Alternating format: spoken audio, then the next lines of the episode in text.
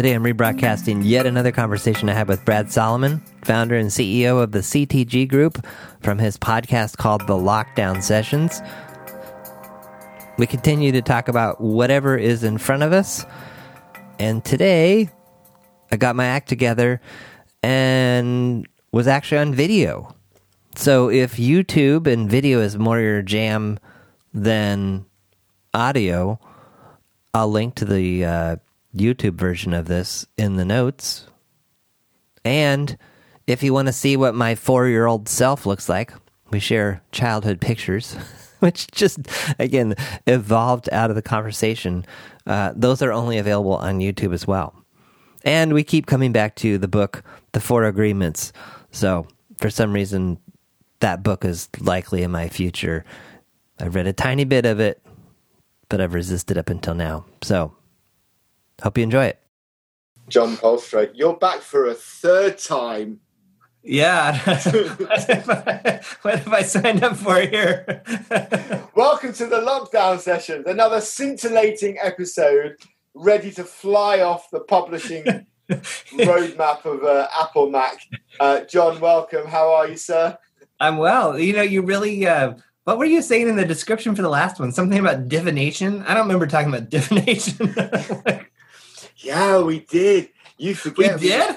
Yeah. That's not really my thing. you, want, you want to listen to it back. Well, we were talking about how do you make decisions and should it, you know, yes or no? And we were talking about divination and, and, and you know, how do you make that decision of what to do? And you were saying you go with the moment, you feel that intuition, you feel, you know, the full spectrum of life. And uh, it was like, wow, how do we get to divination from books? Quite honestly, from books. Well, and we were joking just before, right? Because uh, we stirred a few uh, bees nests. Yes. Uh, yeah. With that, with that book chat. So I thought we'd come back and talk about books again.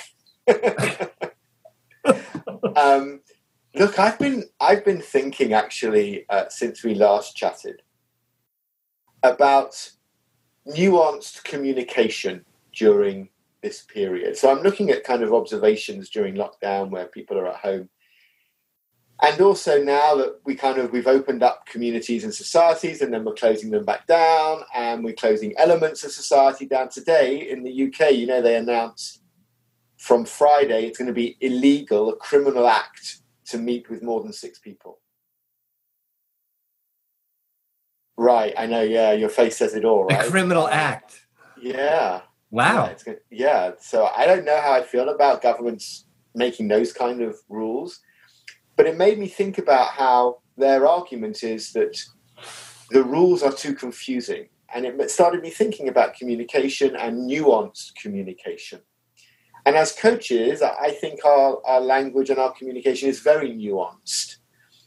And I wondered if you'd noticed in some of your conversations during this period with clients, with friends, peers, colleagues, have you seen a shift in the way communicate? Is there more of a, a nuance to the way people need to communicate when we're all living so physically distanced from each other? And I thought maybe we could unpack that a little bit and, and see where it took us.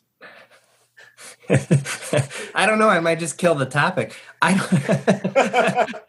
well, I don't talk about divination if you like. I don't. Uh, it's interesting. I don't. I would almost flip it around. As a coach, I don't. I'm listening for the nuance in the client. I'm listening for the nuance in their language and the words that they're using and I'm doing the opposite with myself. Like the more unfiltered I am, the more just Johnness I just let fly. Now, granted, I have a higher chance of like offending someone or going the wrong place, but the higher the higher of the flame of John that I turn up, the more stuff we potentially stir up in the client that I'm then listening to. But I don't know. Yeah, when I coach, even as I'm talking to you, like I feel like that's why our conversations just kind of flow because I'm trying as much as possible to not filter, to just yeah, and ignore your dog. well, my dog decided he likes what you're saying, um, and he's come to join. Hi, Rocky. We are, we are working here, you know. It's not going to look too good on the audio. I, I hear what you're saying. I like the idea of Johnness coming through as well. And it's interesting when you say it because, and that's why I, I think it's a, it's a, for me, it's a cool topic because, like you, when when I'm coaching, I don't filter necessarily what I'm going to say because I want it to be as authentic and intuitive as possible. But I do know that I've received feedback before when I give feedback or ask questions where people have described it as it's like getting a bunch of flowers followed by a brick. well, that's better than the crap sandwich. yeah, there's no middle bit with me, right? It's just here's the message, let's talk about it. And and I was, you know, I, I wonder because there is such power in, in words. So, for example, and what really got me thinking about it, I saw a post this week on social media. Guy representing himself as a career coach. And when I checked out his profile, you know, he's a, a well tenured individual, 30 years' experience as a career coach. And the opening line of his post was if your job is under threat, you've got to get back into the office and have FaceTime with your managers, or they're not going to choose you and make you redundant. Right. Um, yeah, your snigger kind of tells me we're kind of aligned in. Well, I was remote for so many years that the whole idea of FaceTime and uh, yeah. Well, surely we live in a world where output, contribution, and value is more important than FaceTime. Um, having said that, I noticed that you know there were like 900 likes, 1700 comments, you know, and I thought maybe he was just trying to engage people. You know, he's he's being a little bit uh, off center deliberately. So I felt compelled to respond, saying, you know, I, I feel as though what you're suggesting denies people so much because what about their safety? Are we really working in a world of such archaic organizations that the manager's bias won't get called out because he sees you in the office till seven o'clock in the evening? Come on, really? It's 2020. And he wrote back that he'd worked with thousands of executives and had hundreds of, you know, references. And I wrote back and said, look, I'm not doubting your experience. I'm questioning the power of your word as a coach, actually, our words have power, they have meaning. There's a responsibility with that, no? And, and whether you're unfiltered or not, there's a nuance to your unfiltered but style as much as there is a nuance when you're filtering it. Yes, okay. I take this in a completely different direction then, in the sense of I believe that our word creates. Okay, so our word our word, and I'm stealing from the Four Agreements, which I mm-hmm. sort of started reading. Which is so funny. I had a someone that I was kind of coaching on the side, and he's like, "Yeah, I don't want to finish the Four Agreements because then I have to follow them." no, because he can read the Fifth Agreement, John. Oh, you were telling me about that. Yeah, yeah, yeah. you can read the Fifth Agreement, no problem. but no, this this and this comes up in my client work with um Okay, so yeah, on the one hand, so at the beginning I'm completely disagreeing with you, and now I'm completely agreeing with you. That's okay. People do that all the time. so no, but in the sense of yes, I believe our word creates, and I believe our word creates at the very smallest level. So, and sometimes I get in, I get it, I lock horns with people on this, in, a, in particularly in coaching, where it's like, yeah, I said I would do that, and I intended to but I didn't quite get it done. But the fact that I intended to means that it was good enough. Because I mean, come on, we're not perfect, right? Uh, which which kind of starts setting off alarms in my mind of like, okay, but how many of these like almost closed loops do you have in your life, and how's that working out? So you say to your team, we're going to meet at five or four or whatever, but you kind of never quite do does your word have as much power as it could? Does when you say five, does it really mean five, or does it mean like as soon as we're all assembled and we feel like it? Like what like how much precision and how much power is there behind what you say that you're gonna do? Right.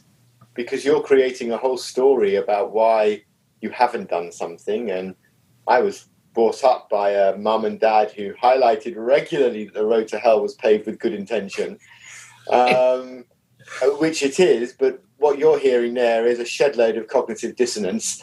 Um, and people justifying their actions to themselves. And you're right, our words create the stories that we live. And that's not to say that you can't clean it up. To me, there's a huge difference between yes, we'll meet at three, and at three oh one, John, I totally dropped the ball. I I just did not manage my time well today, and I'm going to be late. I'm sorry. That's a totally different way of owning the situation and cleaning right. it up versus, well, come on, don't hold me to such a high standard. yeah, you know, that's the third meeting today I've been late to. But you have that all the time, right? You have people who are constantly running late to every meeting. In fact, that's part of their brand. Oh well, he's he he'll he'll be here. Don't worry. Right. And in some cultures, I know from uh, attending meetings with Japanese clients, until the leader is there, the meeting doesn't start.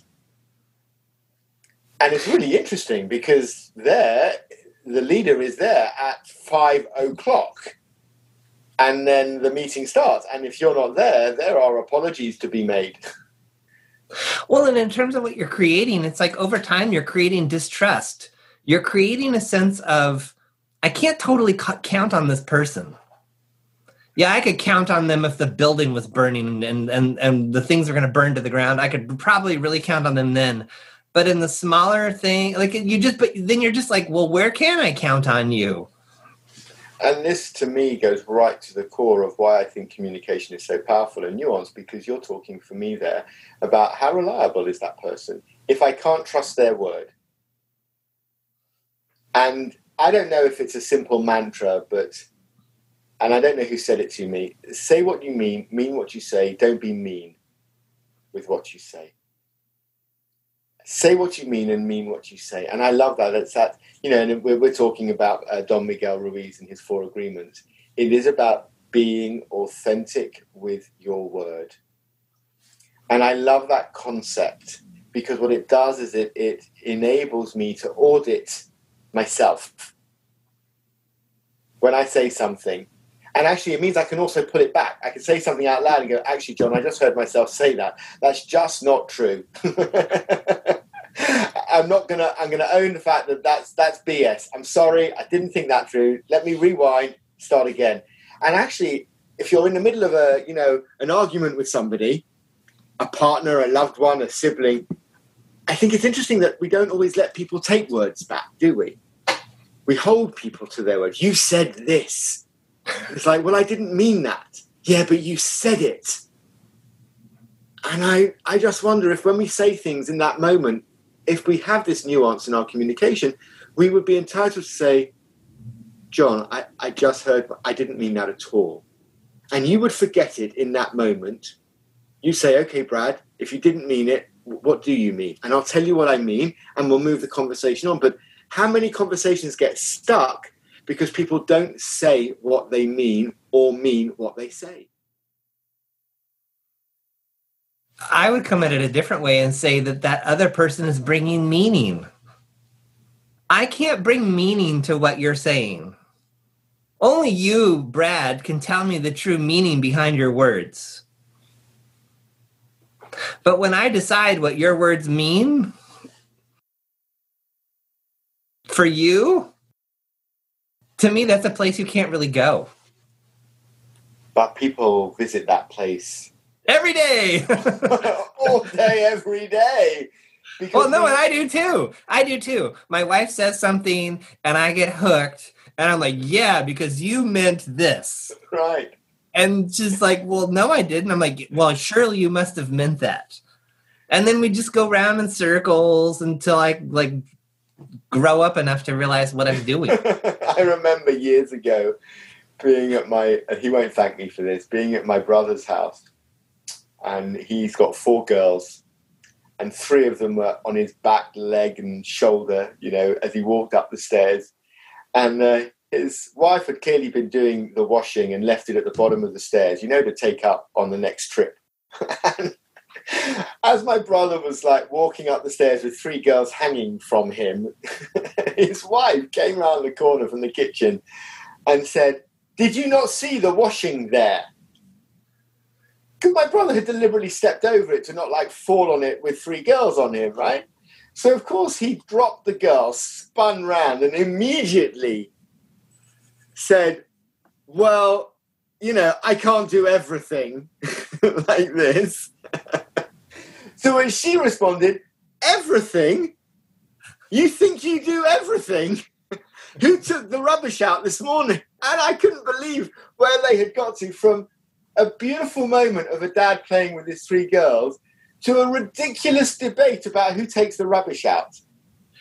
Well, yes, and and what I hear in there is I hear taking it personally and, and getting defensive, which again, it's applying the meaning that the other person had, which I just, yeah. I think we're recommending the four. I think I'm going to put a little subheading to the uh, uh, podcast this week saying the four agreements. Don't take things personally. Be true with your word. We've done the first two. really? Okay. and we've even done the third one, which is making assumptions, um, which is the third agreement.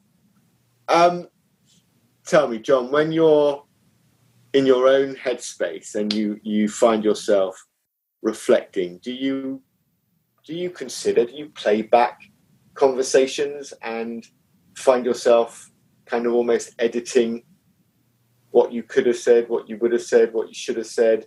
And then when you find yourself in future situations, that editing experience helps? No. no, it doesn't help, or no, you don't reflect? uh, I, I think reflection is like a very high state.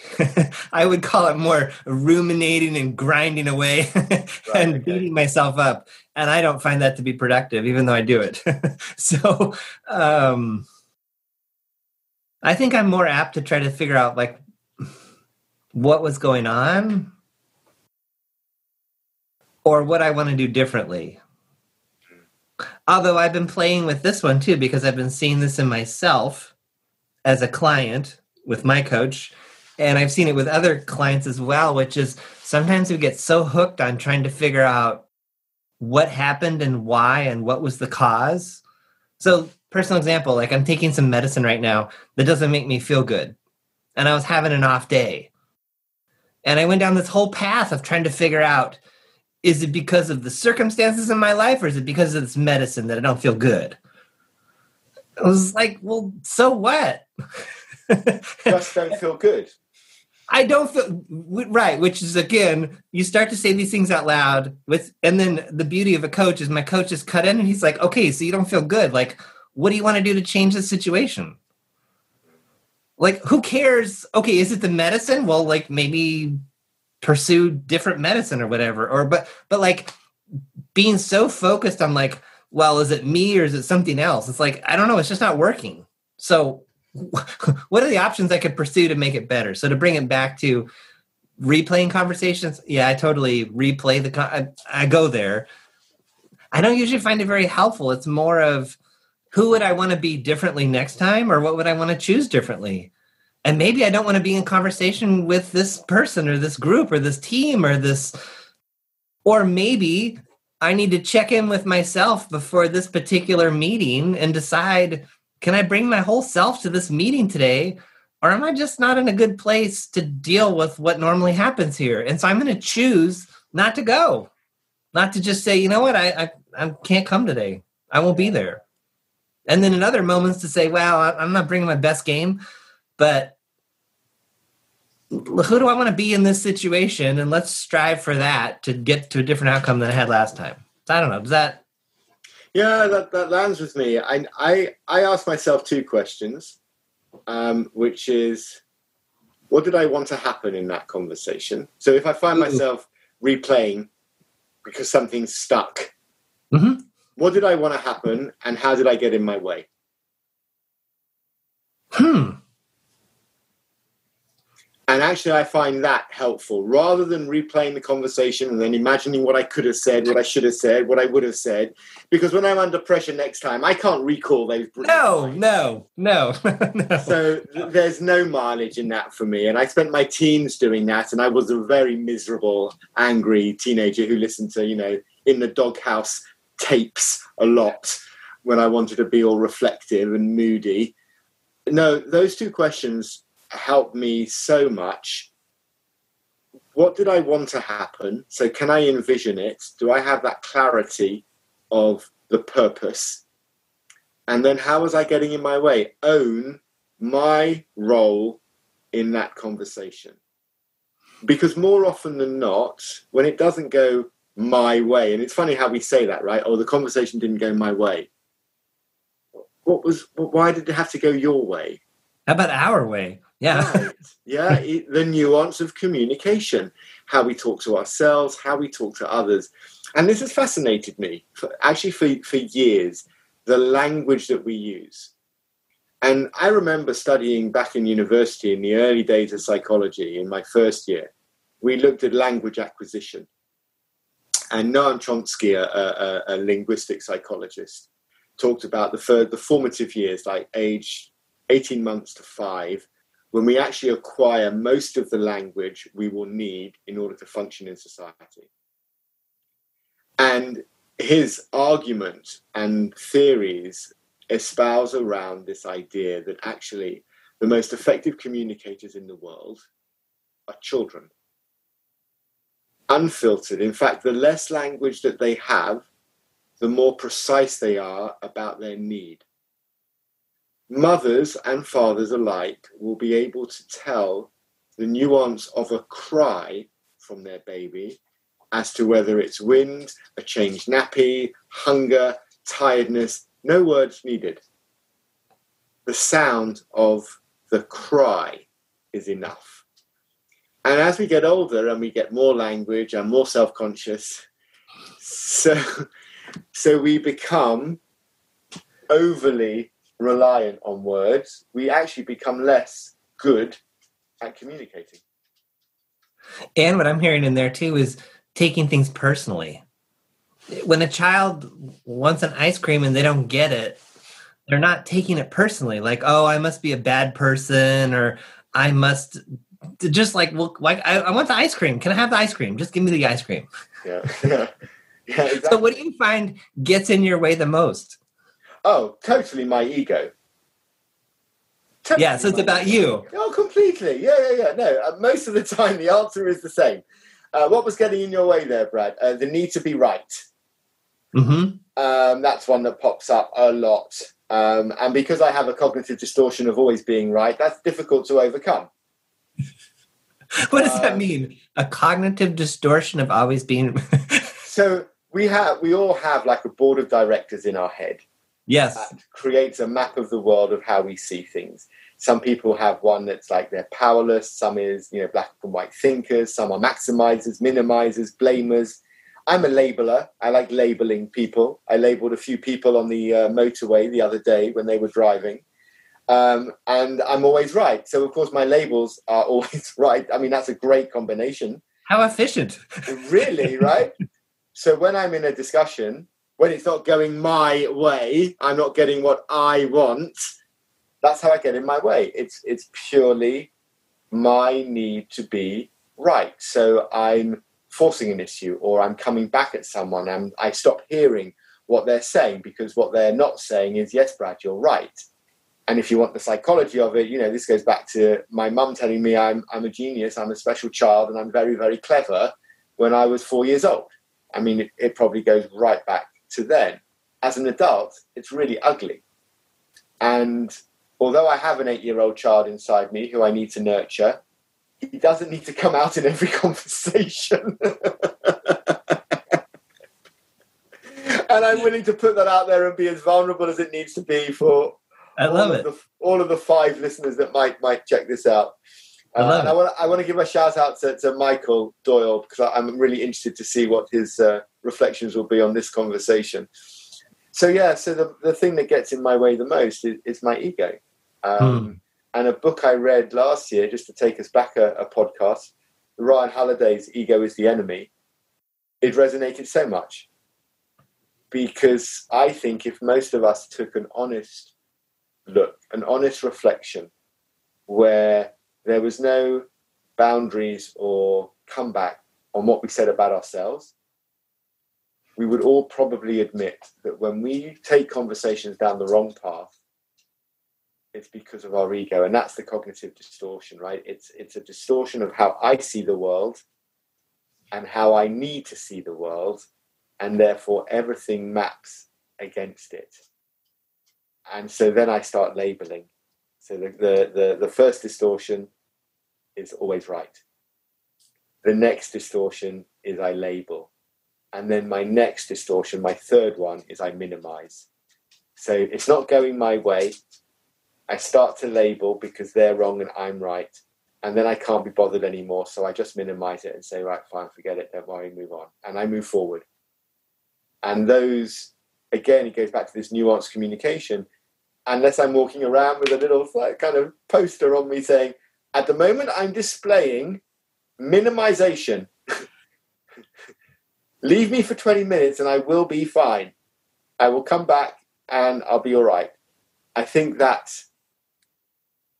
those two questions of, you know, what did I want and how am I getting in my way allows me to acknowledge when that eight year old boy comes out to play when he doesn't need to. Hmm. What do you find uh, gets in the way when you're in those conversations? Yeah, for me, I would say it's it's not listening to that inner intuition, that inner inner child. But here, what's here, what's so interesting on my desk, I have this picture. There's four year old John. Excellent. I recently did this um, this really fascinating course called Positive Intelligence. All right. And one of the exercises was to find an old picture of yourself, an old picture uh, when you're a child, and to like reflect on this picture. And so I don't know for the last four months or so, I've had this picture, this four-year-old picture of myself on my desk. It's right underneath the little lamp that's kind of giving me light right now, and it's amazing how informing it can be. And to tie this into some of your other things, it's a beautiful way of removing judgment and labeling on other people. So the encouragement is not only checking in with the four year old version of yourself that's like the, the most purest, innocent essence of you that's still there. Yeah. But seeing that child in other people. And I cannot tell you how powerful it is, particularly people that really bug you particularly people that you're just like, I cannot love that person. I just can't go there. Man, when you you just make it up. It's like, what do I think this person? What would I think?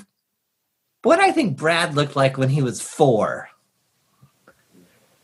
And you know, we can all kind of do that. I think, and it changes everything. If I see, if I'm really mad at you, or I like can't get along with you, but I see you as this little four year old would I say and treat you the way I want to treat you based on how mad I am and frustrated with you and what a jerk I think you are? No, it, it changes everything. So yeah, I was having a conversation with someone recently. and I was having a hard time connecting and having compassion.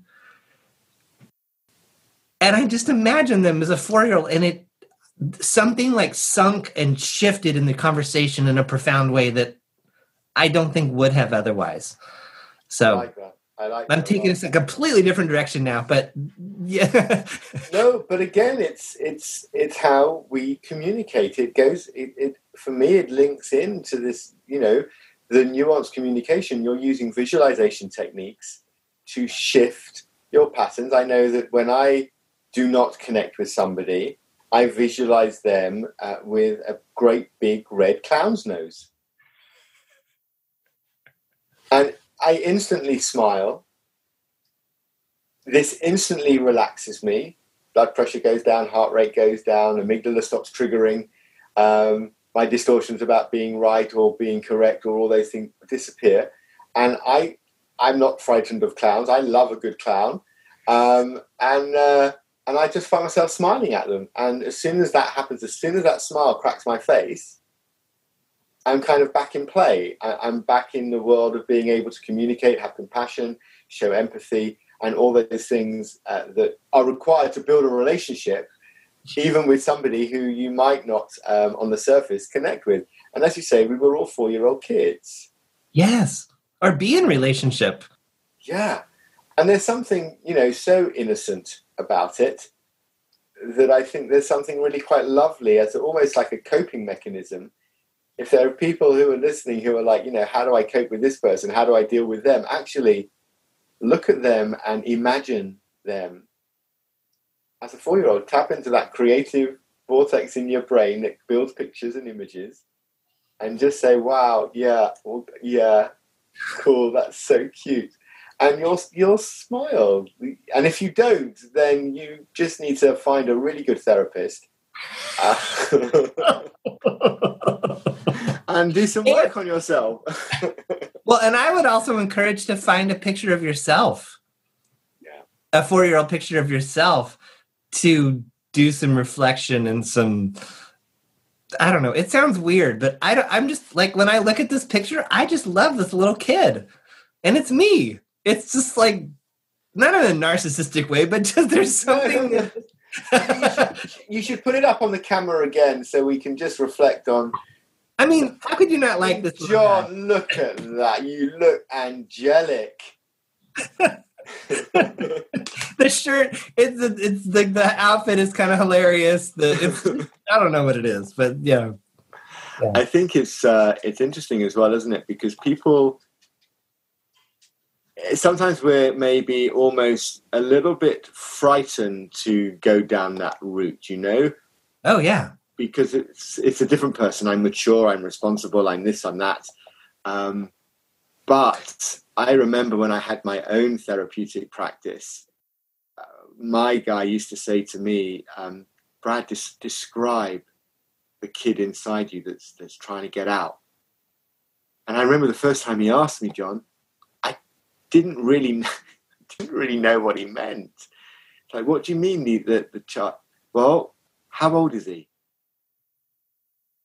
What? How old's the little boy trying to like, look at how you're behaving right now. And how old were you when you started behaving like that? And sometimes you see it, right? I, I, I remember seeing even uh, my partner once, and they were so frustrated, and not with me, but actually with the, you know their daughter, and she's banging her foot on the floor, and it's like you know I wanted to say, how old are you right now? I'm 12 and I'm not getting my way, and and it's that I think. So there's some real there's some real meaning, I think, and real purpose in, in that reflection. I would absolutely recommend that you do that, that people do grab a picture before they went to primary school and have a look and see one, are they still in touch with that young child?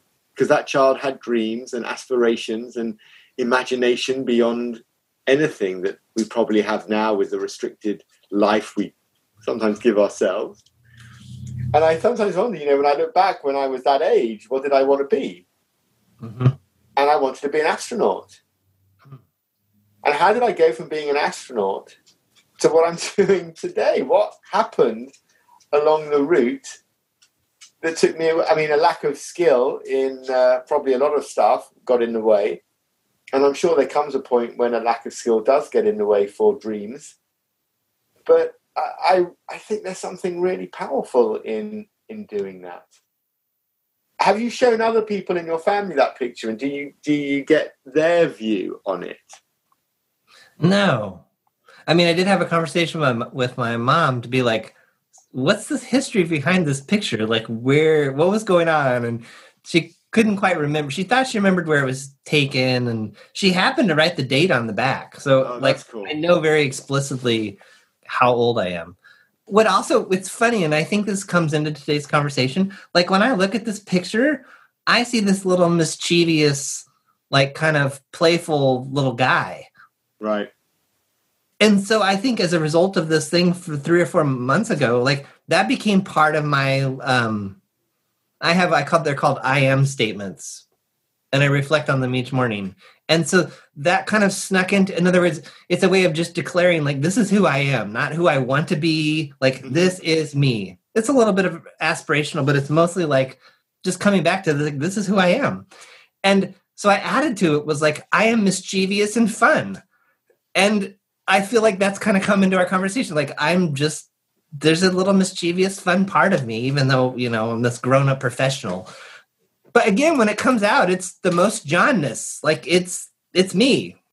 And I think if we learn to embrace that side of us, we become a more authentic, b like ourselves much more, and c far more authentic with our word, because we can signpost what we're trying to say by recognizing maybe even which part of us is saying it. I know I have to sometimes be corporate, you know, when I'm talking to clients, but I've also learned in, in my workshops and in coaching to be really cheeky. In fact, you know, I, I don't have the picture there, but I'll, I'll share my my screensaver that reminds me. So it's not unlike uh, you, um, but um, I don't know if you can see that. But there's a. I'll see if I can put it up while we're talking. I feel as though being in touch with that part of me allows me to be totally true to myself. And it's, you know, in therapy, we talk about honoring ourselves. And I think that's kind of what we're talking about here. And it links straight back to being authentic with the word. Because if you're not authentic with your word, uh, you can't be trusted because it goes back to your reliability piece of earlier. And I think that's really important. Which creates dissonance. You mentioned that word earlier. Yeah, when we, and they're like deposits into a bank account. Right. It's like, well, I didn't quite deliver on this and I didn't quite do this and I said I would do this, but it kind of did and I kind of didn't. And it just builds dissonance as to like, who is this really? How much can we count on you? Let me see if this comes up. Oh, check him out. I love it. That's me, seven years old. That is who is desperately clamoring out, digging a hole for water in the sand on a beach in Italy. I love um, it. And that's that's the child I have to nurture. Uh-huh. Happy, go lucky, no overthinking, ridiculously shaped hair. Um, but look at that smile, just just unbridled happiness. mm-hmm. Mm-hmm. And that that's who I have to look after. So when I'm coaching, this is the uh, child that comes out. I with actually it. a rather flattering pot belly, I think, when uh, when I look a little bit. I didn't even notice. looking a little bit closer, I'm thinking, yeah, that's quite a good one. Uh, I, I, could have been drinking pints of beer there with uh, with that picture. Um, yeah, and I and I think you know maybe we could even encourage people to have some fun with it because there's a vulnerability to that as well, right? When you look at a picture of yourself, because of course we've aged, we've got things that worry or concern us. You know, our, life is full of responsibility, um, and actually seeing a picture of yourself when none of that existed. That's freeing. Yeah, it's right. just freeing. It's just there's just I want to rewind a little bit when when you were saying earlier about you know how at the beginning of the conversation when we were talking language, I would frame something and actually you had a, an opposing view. I wonder if there's something in that.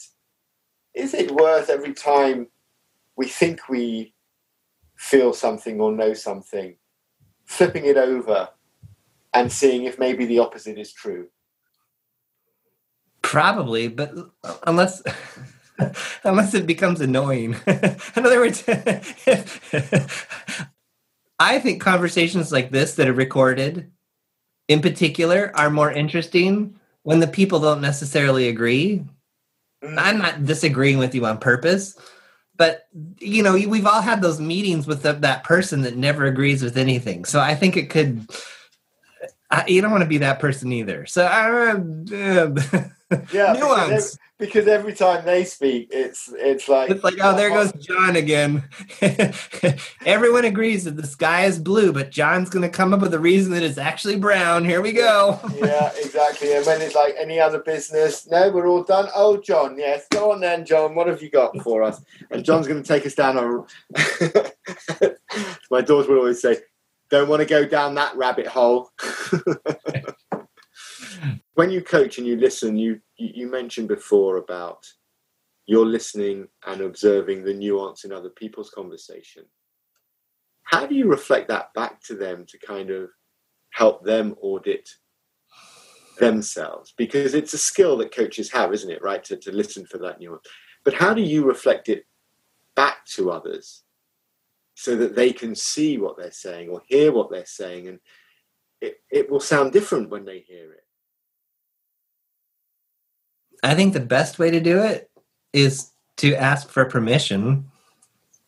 Although sometimes I think that permission is kind of contrived. like, like, have you? I, I've never had anyone say no. You know, Brad, could I tell you something that might be hard to hear? Like, Oh, are you going to oh, be like, go no? You know what, John? No, Not, not today. today. I'm feeling You know. I I paid you a lot of money for this this coaching session, but yeah, I not really don't want to hear it. Like that doesn't usually happen. So it's so I, for some reason I'm really sensitive to that. That it can be a little contrived, but I also think it's a useful speed bump to just say, "Can I, you know, can I tell you something that might be hard to hear?" Or "Can I tell you what I'm seeing over here?"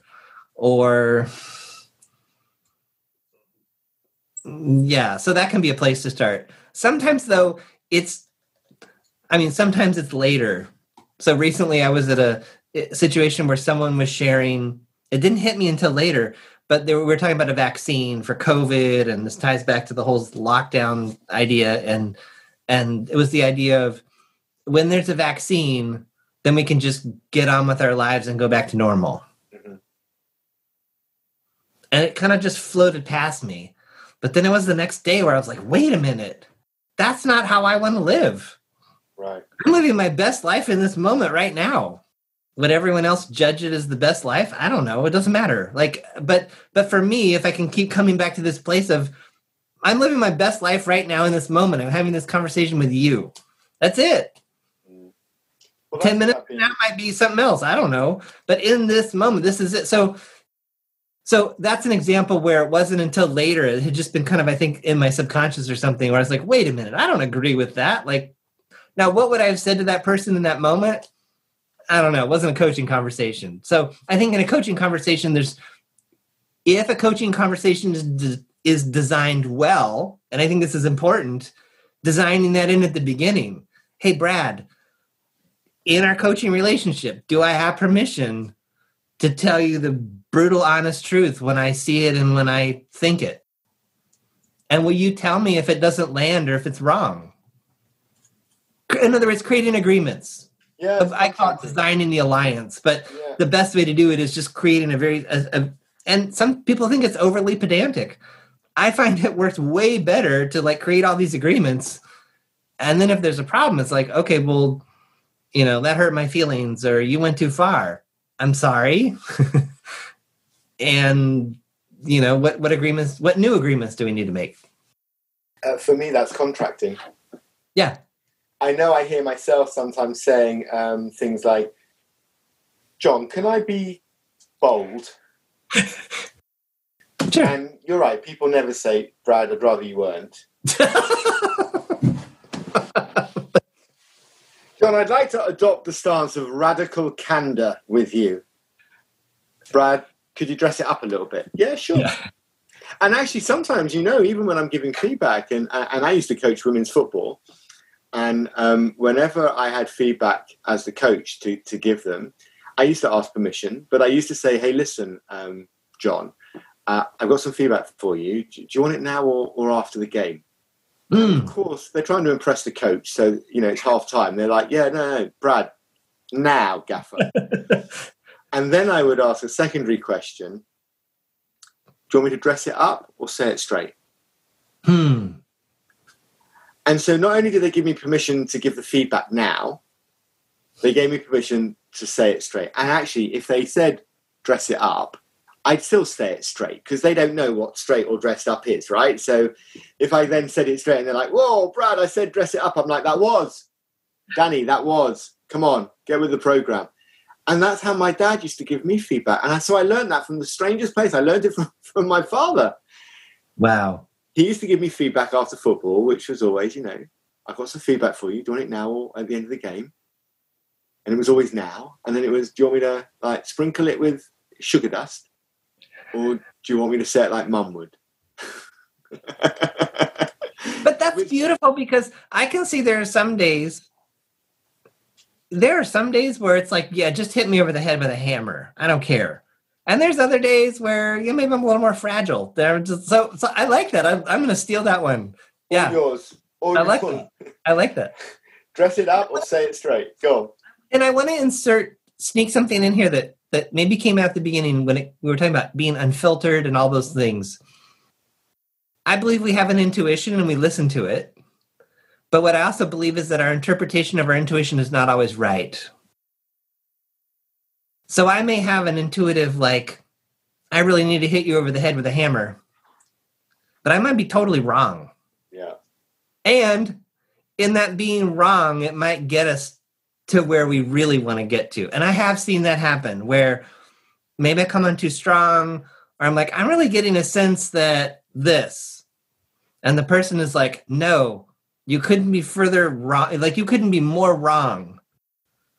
And I'm like, okay, well, what's right then? Actually, it's this thing over here. And we would have never gotten over there mm-hmm. if I hadn't thrown out this completely wrong thing. Maybe this is in the four agreements too, but the- the whole idea of just being unattached. Now, if I get hooked in that moment of like, no, this is how you really are, and this is what's really going on, then I'm getting defensive, I'm getting hooked, I'm attached. But if I can just be like, okay, well, I, that's kind of what I thought. I still kind of think that, but whatever. You get to decide who you are and what's really going on in there. I can't. Yeah. You're the best judge of that. And if it's still there, it'll come up again. No big deal. But yeah, that I guess what I'm going to really advocate is being unattached and let it be wrong. Like it's so my so I interpreted my intuition wrong. Big deal. but it's having the courage to um, service that intuition and let it come out in order to be wrong to help someone else move forward with what's right and that is powerful the power Yes. of words yeah. And it might make them mad too. Like they might be upset or offended or whatever. But again, like get, yeah. them to, get them to pay up front i mean that's that's the bottom line John, it feels like we've come full circle with the nuance right. of communication. Um, that was uh, fabulous. I, I laughed for the last 40 minutes. Um, so when are you going to unlock us? When will lockdown be over? Like when are we going to have the Freedom Podcast? Oh, do you know what? That's so cool that you've come up with that because I was chatting with a couple of people the other day thinking, what am I going to rename it? Like the, reco- the recovery session sounds a little bit like a, a group I might go to every week with a sponsor. Um, Yeah. That I'm not sure resonates with people, but th- I'm going to write that down. So you took out sugar coated or say it straight, and I'm taking out the freedom sessions. Although that reminds me of the movie Independence. Um, with- Independence Day. yeah. No, not uh, Armageddon, isn't it?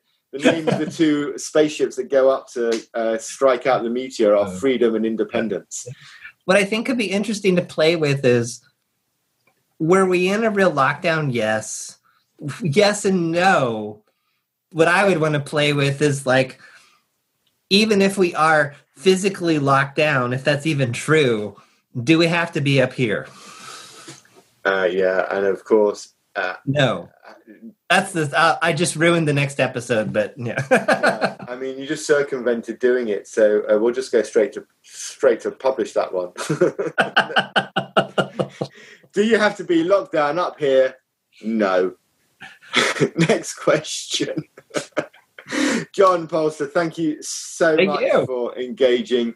And uh, I have no doubt that, uh, well, when we stop recording, we'll we'll put another date in for episode four of you and me clowning around, talking Okay. about topics that we uh, can try and find ways of disagreeing with just to have fun.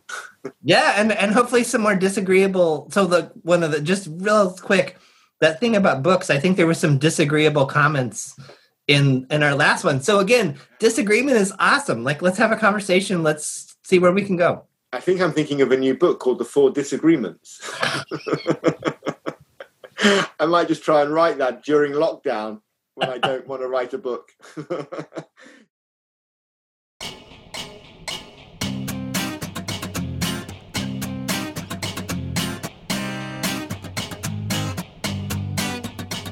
Thanks for listening to The John Poelstra Show. Notes, links, and all that other good stuff for this episode are at johnpoelstra.com slash podcast. Send your questions, ideas, or a simple hello to podcast at johnpoelstra.com. Want to stay up to date on new episodes and receive notifications of upcoming events? Register your email address at johnpoelstra.com slash updates.